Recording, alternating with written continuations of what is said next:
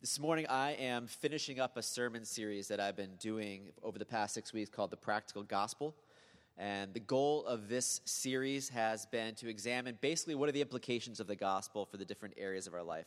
What difference does it make that you believe the good news of Jesus Christ in areas of your life, such as love life, parenting and family, your work life, uh, your relationship with money, your personal growth? Um, last week, we looked at friendship and community. And then this week, the last one is just going to be more about your relationship with the world, basically. How does believing the gospel change the way you interact with the world? The point basically has been to try to put into practice what Paul said in Philippians 2 12 through 13, where he said, Work out your salvation with fear and trembling, for it is God who works in you to will and to act according to his good purpose. In other words, now that you have come to faith in Jesus, now that His Holy Spirit is in you, God is at work within you. Now work out your salvation in every area of your life. What does it mean? What difference does it make that you believe in Jesus in every area of your life? So, if you missed any of the uh, former, you know, previous sermons, you're welcome to go on our website and listen to them. I'd encourage you to do that. This morning, though, we're going to be focusing again on what's the implications of the gospel for how you interact with the world. It's a very broad thing, but um, you'll understand as I go through it. The summary statement I've been using for the gospel is this We are sinners who have been saved and justified by grace, learning to live as new creations according to God's will, trusting in a certain and glorious eternal hope and future. And so I use this kind of to frame the conversation, the sermon, and I'll explain each element. There's three elements here. One's more of a past dimension, one's more of a present focus, and one's more of a future dimension. I'll explain that as we go through it looking at the implications of the gospel for how we interact with the world. So, beginning with the first aspect here, we are sinners who have been saved and justified by grace. This means that even though a holy God created us to have a relationship with Him, we have all sinned and fallen short of God's glory. We've all rebelled against a holy God. We're all separated from God, in need of a Savior, in need of someone to make us right again with God, because on our own, we can't make ourselves right with God. No one is perfect, no one can measure up to God's holy standard. But God loved us so much that He sent His Son Jesus to bridge that gap, to make a way for us to be restored to a right relationship with God through His life, death, and resurrection, to save us from our sin, to save us from eternal separation from God, to justify us, which is a legal term meaning declaring us not guilty, that even though we are full of sin, He sees us as perfect in His sight because of Jesus. We're justified, declared not guilty. Ephesians 2 8 through 9, Paul sums it up well, where he says, It is by grace you have been saved through faith. And this is not from yourselves, it is the gift of God, not by works, so that no one can boast. It's grace, it's a gift of God that saves you. It's not by anything you have done or haven't done. So, how does this reality affect the way that we interact with the world? The first thing is this that we do not look to anyone or anything in this world to save us. If there's one Savior, and his name is Jesus, it means we don't look to anyone or anything else to save us. I think that's especially timely to hear this week. Some of you may have voted this past week. And as God kind of gets moved, shoved, you might say, more and more to the periphery of our culture, you find people more and more looking to politics and politicians to save us you know, giving them, is that funny?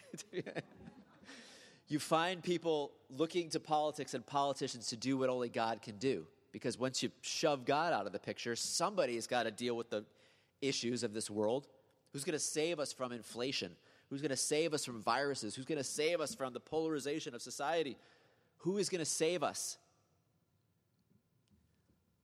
And more and more, when you shove God away, you wind up looking to politics and politicians and elevating them to that kind of status. But if we are sinners who've been saved and justified by grace, we know that no man, no woman can save us. No one is going to rescue us. We're not going to look to politicians, and we're not going to look to anything else. We're not going to look to a love interest to save us. We're not going to look to kids or parents. We're not going to look to any corporations.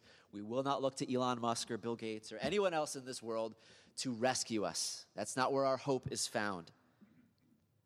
They're not going to save us from the hopelessness of this world or from loneliness. from division, from all of that. Again, I'm not saying Jesus is going to save us from inflation. What I'm saying is Jesus is going to save us from the fear that comes on our hearts when our hope is placed in our money, right? That's what he saves us from. He saves us from that fear. We're no longer hoping in money. We're no longer putting our confidence and our security there. We're putting it in him. He's not going to save us necessarily by giving us a spouse if we're lonely, you know, or giving us that friend, but he's going to save us by being the one who's closer than any spouse or any friend could be. He's going to be the one that rescues us from that loneliness. He's going to be the one who rescues us from the hopelessness that leads to drug abuse, or the rage that leads to murder, the contempt that leads to assault. All of those things that lead to such devastation in this world, Jesus is the Savior. The answer is found in Him. Romans 1:16, Paul says, "I am not ashamed of the gospel, because it is the power of God for the salvation of everyone who believes, first for the Jew and then for the Gentile." So please, first and foremost, just look in the mirror yourself. Who are you looking to, and what are you looking to to save you, to rescue you? Have you put a little too much hope, maybe, in politicians, in political parties, in love interests, in other people to save you, to rescue you from whatever it is that you or this world is dealing with? This morning we declare to you Jesus is Lord and Savior. Look to Him. The second thing that you need to know the implication of the fact that we are sinners who've been saved and justified by grace is this that there is no place for pride or arrogance in our lives. So, as a believer in Jesus, now you've been saved, now you're entering into the world, you're going back to interact with people who may not know Jesus in this world. What difference does it make that you're saved and justified by grace? One difference it makes is this that there is absolutely no place for pride or arrogance in the way that you interact with others. Think about how Paul puts it in Ephesians 2 1 through 5, the difference between what you were like before Jesus and what you're like now. It says this As for you, you were dead in your transgressions and sins in which you used to live when you followed the ways of this world and of the ruler of the kingdom of the air, the Spirit who is now at work in those who are disobedient. All of us also lived among them at one time, gratifying the cravings of our sinful nature and following its desires and thoughts. Like the rest, we were by nature objects of wrath. But because of his great love for us, God, who is rich in mercy, made us alive with Christ, even when we were dead in transgressions. It is by grace you have been saved.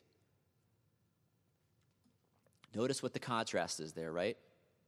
What's the contrast between what you were before Jesus and what you are now? Contrast is you were dead and now you're alive. He doesn't say you once were a bad, immoral person and now you're a good, moral person, or that you once were stupid and now you're smart. That's not the difference between the one who doesn't know Jesus and the one who does. He says you were dead. You were spiritually dead, and God made you alive in Christ. How many dead people do you know who can make themselves alive? None, right? If you're dead, the only one who can make you alive is God and bring you back to life. And he says that is your status. You were dead in Christ, nothing you could do to make yourselves alive, but he brought you to life. He gave you spiritual life through Jesus Christ, puts his Holy Spirit in you.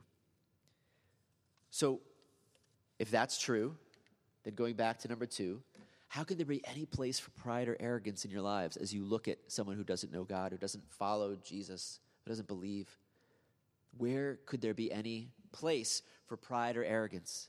If you have been given a gift, how can you boast as if you were the one who earned that gift? It's a gift given to you freely, even though you didn't deserve it. You didn't earn it. So there's no place for looking down on someone else or thinking that you're smarter than someone else or better than someone else in any way. If it's just a sheer gift of God's grace, that you've been saved and justified by the gift of God. And I know this is not always true of Christians if you look around the world. Christians do not always have the reputation of being that kind of humble. Sometimes they are seen as those who think themselves better than others, look down on others, judge others, condemn others. But if you understand the gospel, this is the implication of the gospel. If you understand that you're saved and justified by grace, that you were dead and God brought you to life, you didn't save yourself, then there's absolutely no place for pride or arrogance. As someone put it, we are one beggar telling another beggar where to find bread. That's what it is. We're one beggar telling another beggar where to find bread. So, we're sinners who've been saved and justified by grace. The third implication is this that we're motivated by love, not by fear or guilt. Again, that, that word justified means that you've been declared by the God of the universe not guilty. The verdict is in. Jesus has taken all your sin and punishment on his shoulders. He died for you in your place. And now, when the holy God, the judge of all the earth, looks at you, he sees you in Christ. Not guilty, perfect, loved as his son or daughter. Amen. Can you believe that? That all your sin has been put on him, and he's given you his righteousness, his perfection. So there's no need to go out in fear and guilt because you've been forgiven, you're loved, you're adopted, you belong to him. And I know, again, you think of how some people see Christians out in the world and they think, well, Christians are motivated by, you know, fear, that they, they're afraid of punishment, you know. They're afraid of hell, they want to earn heaven. But that's just not true if you believe the gospel. We're not motivated by fear or guilt. The verdict is in, we're loved. We're forgiven.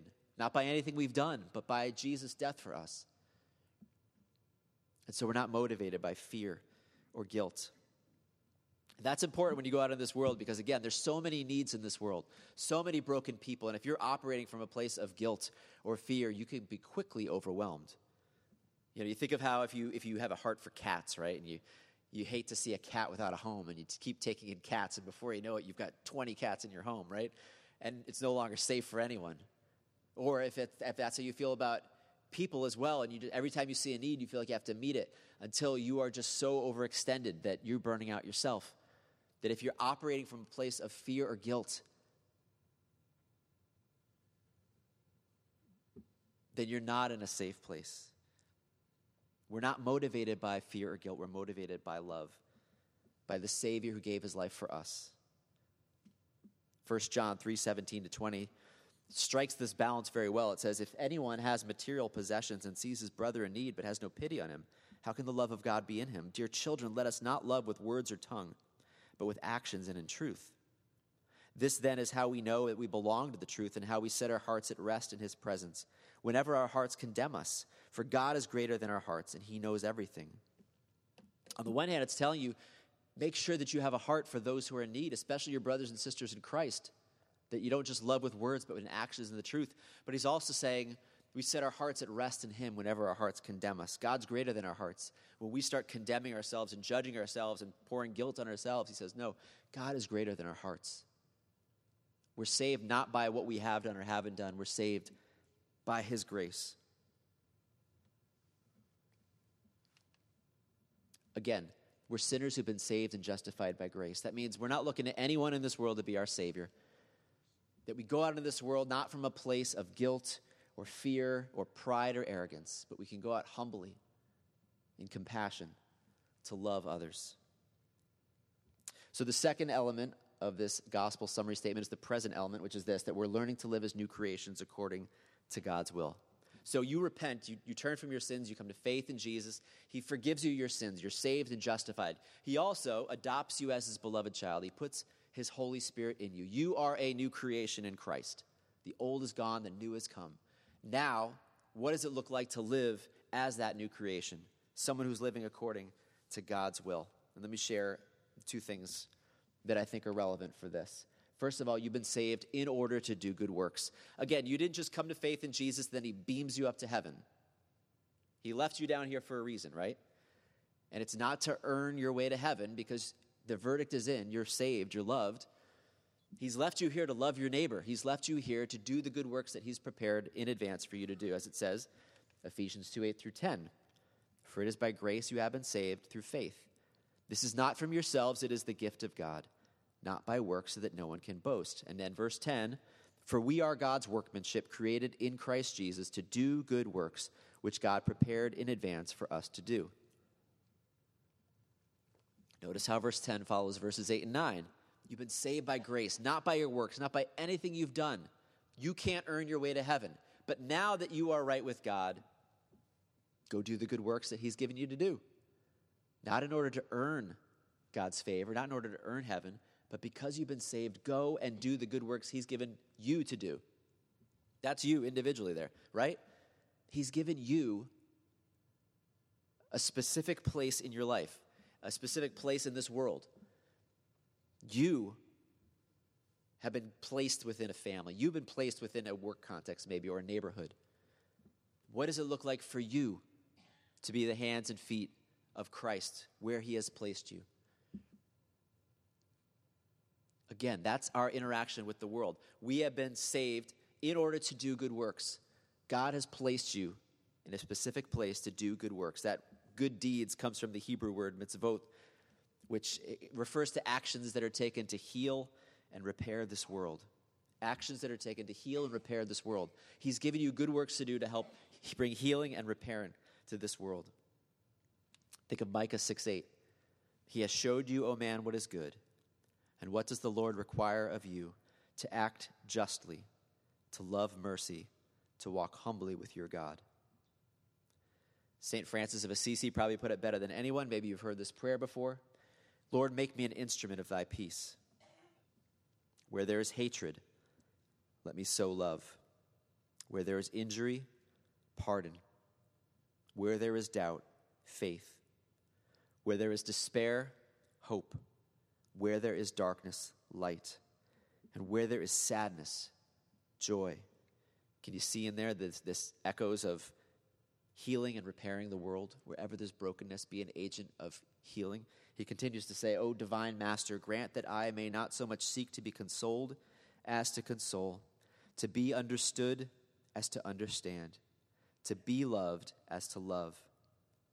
For it is in giving that we receive, it is in pardoning that we are pardoned and it is in dying that we are born to eternal life. Amen. It's a great prayer. You have been saved to do good deeds.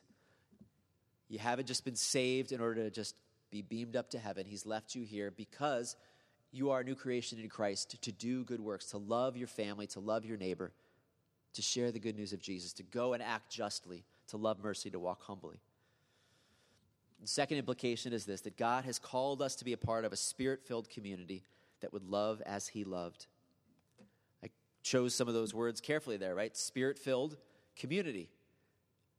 A lot of this is focused more, maybe more on individually, like what has God called you to individually? But individually, He has called you to be a part of a community. And that's, for many of you, this community that you're sitting among today. That you're not meant to be the Lone Ranger. You're meant to be a part of a community where you love, where you love as He's loved you, where you meet needs as He's met your needs. You care for others as He's cared for you. And together, you are a witness to the world. God's called us to be part of a spirit filled community that would love as He loved. Think back to Pentecost. Jesus has risen, you know, to heaven. He's ascended to heaven. And he tells his disciples what? Does he tell them just, you know, go out and preach the gospel? Well, he says, first, you need to wait. Wait until you're clothed with power from on high. Wait until I give you the Holy Spirit. Because if you just go out and just try to do everything in your own strength, it's going to amount to nothing. And so he tells the disciples to wait. And then on Pentecost, he pours out the Holy Spirit, God's presence inside of them, empowering them to go and to preach the gospel with power, to serve and love with the power of God to transform lives you know, we looked earlier at those pictures that Rich had put up of, of the galaxy, and you think of the power of God and the majesty of God that are depicted there.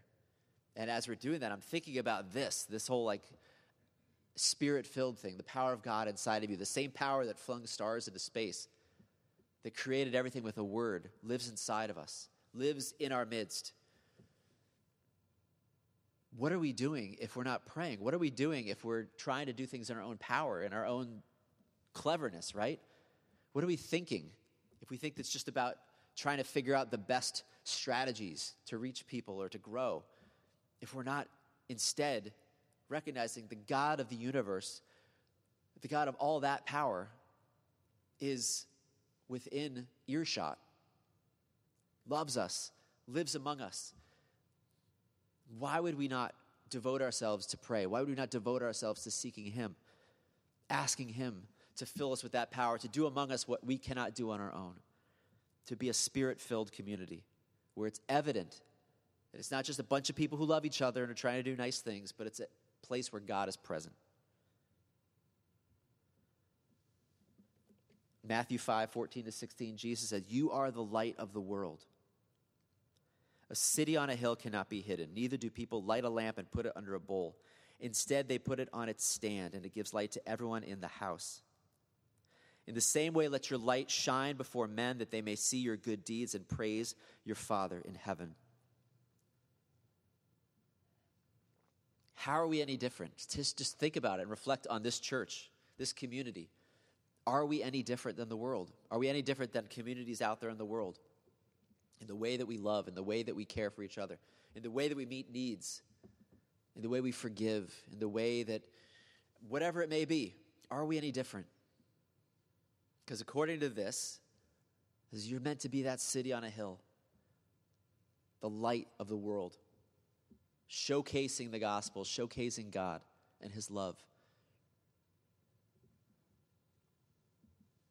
God has called you to be part of a spirit filled community that would love as he has loved.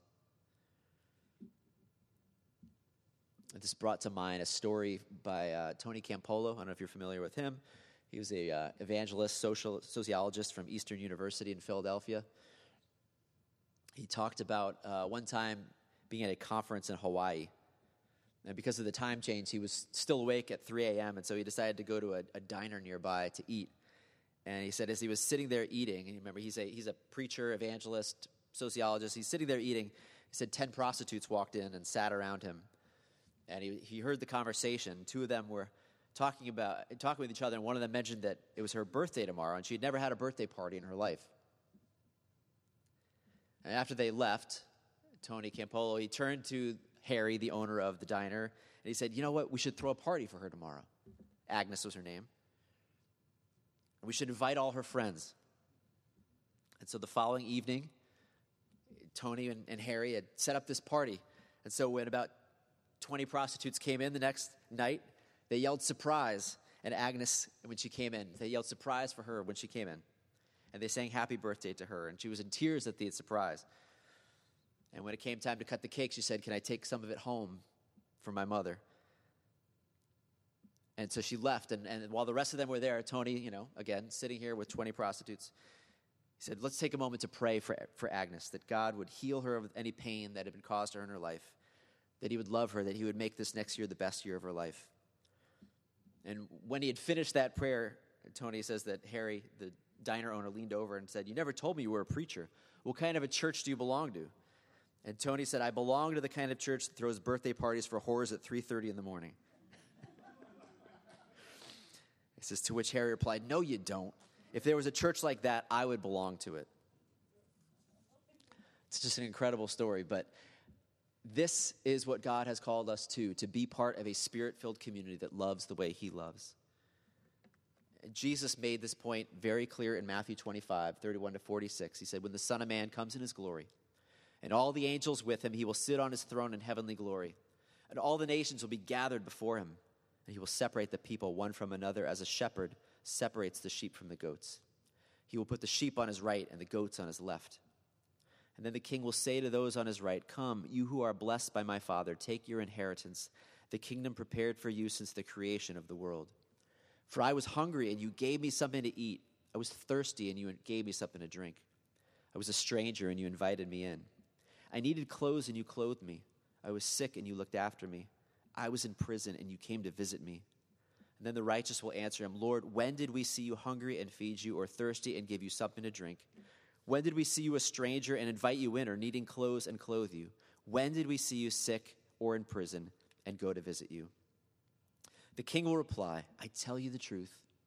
Whatever you did for one of the least of these brothers of mine, you did for me.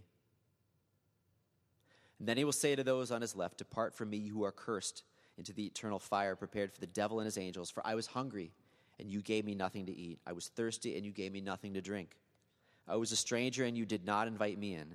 I needed clothes, and you did not clothe me. I was sick and in prison, and you did not look after me. And they also will answer, Lord, when did we see you hungry or thirsty, or a stranger or needing clothes, or sick or in prison, and did not help you? He will reply, I tell you the truth. Whatever you did not do for one of the least of these, you did not do for me. And then they will go away to eternal punishment, but the righteous to eternal life.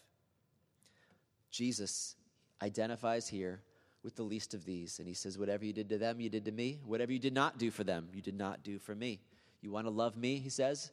Sure, come and worship and give your offerings and all of that, but be the kind of people who love as I have loved, who love the least of these. Be the kind of people who are generous with your brothers and sisters and love those in this world. Galatians 6:10 tells us therefore as we have opportunity let us do good to all people, especially to those who belong to the family of believers. God has called us to be a part of a spirit-filled community that loves as he has loved. This kind of love only happens with the infilling of the Holy Spirit. On our own, we're just going to screw it up. We're going to look like everyone else. We need desperately to seek Him in prayer, to become like Him. The last element of this gospel summary statement is this it's the forward looking part. We trust in a certain and glorious eternal hope and future. How does that impact the way that we approach this world? How does it impact the way we interact with those around us? If we believe this, that this life is not all there is, but that one day when we are dead here, we will be with him forever, where there'll be no more suffering, no more pain. Well, first is this God will one day put an end to evil and suffering. Thank you, Jesus. Some, some of you are clapping a little, a little more than others on that one, right? some of you, this is such good news, isn't it? It should be good news for all of us, but it, it certainly resonates more with some of us than others that one day God will put a final end to evil and suffering. No more hurricanes, no more drought, no more famine, no more tornadoes, no more COVID 19, no more suffering, no more death, none of that. This is the promise in Revelation 21 1 through 5. Then I saw a new heaven and a new earth. For the first heaven and the first earth had passed away, and there was no longer any sea. I saw the holy city, the new Jerusalem coming down out of heaven from God, prepared as a bride beautifully dressed for her husband. And I heard a loud voice from the throne saying, Now the dwelling of God is with men, and he will live with them. They will be his people, and God himself will be with them and be their God. He will wipe every tear from their eyes. There will be no more death, or mourning, or crying, or pain, for the old order of things has passed away. He who was seated on the throne said, I am making everything new. And then he said, Write this down, for these words are trustworthy and true. This is good news. This is good news for us. It is good news for the world that we live in. Because again, you, you, you shove God to the periphery, and where is your hope going to be found? Who's going to deal with the, the issues of this world? Seriously, if you open your eyes and really look around this world at the devastation and the destruction, who is going to fix this? But God promises that one day there will be a final end to all the suffering and all the evil. The world will be made, be made new, and the dwelling of God will be with man. In Romans 8 19 to 23, Paul says, In the meantime, we're longing for that day. The creation waits in eager expectation for the sons of God to be revealed. For the creation was subjected to frustration, not by its own choice, but by the will of the one who subjected it, in hope that the creation itself will be liberated from its bondage to decay and brought into the glorious freedom of the children of God. We know that the whole creation has been groaning as in the pains of childbirth right up to this present time. And not only so, but we ourselves, who have the first fruits of the Spirit, groan inwardly as we wait eagerly for our adoption as sons, the redemption of our bodies. Anybody wake up groaning this morning? Yes. He says, That's the way the world is. That is the way that we are. This groaning. The world is groaning, waiting for that day when the sons of God, the children of God, are revealed, when evil and suffering are no more, and the world is made new. It's right to groan. It's right to say, Come quickly, Lord Jesus. Please return and put an end to all this suffering. But that's the good news. That the go- good news of the gospel and how we interact with this world is that we know that this world is not all there is, that one day God will put a final end to evil and suffering. That as we go out and do justice, as we go out and love our neighbor, we don't need to be in despair that nothing's ever going to change. Right? I mean, if you think this is all there is, and at the end we just all die and go back in the ground, eventually, when despair is going to set in, what difference am I making in this world? But Jesus proclaims that even giving a cup of cold water to a little one in our name, in his name, he says, in his name you will not lose your reward. Everything you do matters eternally. Last implication I want to share with you is this. If it's true that we are trusting in a certain and glorious eternal hope and future, the most important thing that we can do, the greatest work of all the works you've been given to do, is to reconcile people to God, to bring people to Jesus. 2 Corinthians 5 17 to 21, Paul writes this Therefore, if anyone is in Christ, he is a new creation. The old is gone and the new has come. All this is from God, who reconciled us to himself through Christ and gave us the ministry of reconciliation. That God was reconciling the world to himself in Christ, not counting men's sins against them. And he has committed to us this message of reconciliation. We are therefore Christ's ambassadors, as though God were making his appeal through us. We implore you on Christ's behalf, be reconciled to God. God made him who had no sin to be sin for us, so that in him we might become the righteousness of God. Take a minute and just read that one through on your own while I take a sip of water here. It's so much in that passage.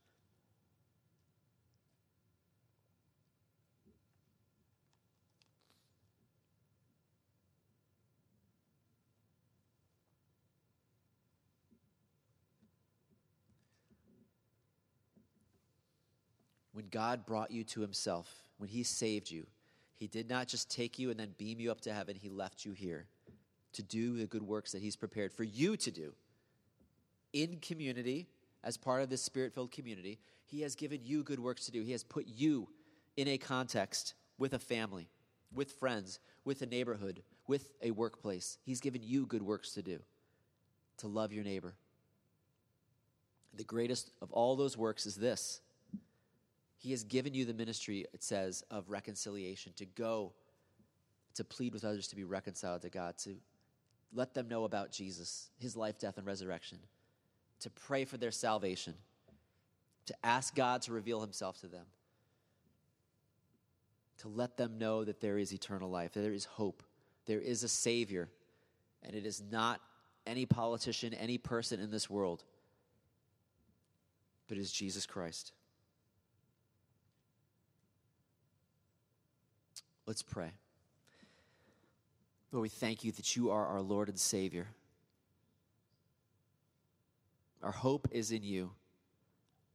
And we recognize that just like those first disciples, we can do nothing unless your Holy Spirit is working in us and through us. And so, Lord, we come and we ask and we plead, Lord, please fill us with your Holy Spirit afresh. Fill this place and this community afresh that we might be a community unlike any other community in the way that we love. That we would interact with people from a place of humility and compassion and love.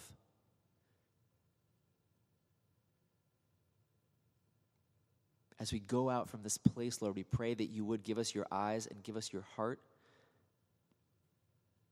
to see as you see, to love as you love you have placed us in a specific context, Lord. You have given us good works to do, people to love, and people to share the gospel with. And so, please, Lord, give us courage and open doors. Give us opportunity to showcase the gospel and the good works that you've given us to do in a way that would point people to you. We thank you, Lord. We pray all this in Jesus' name. Amen.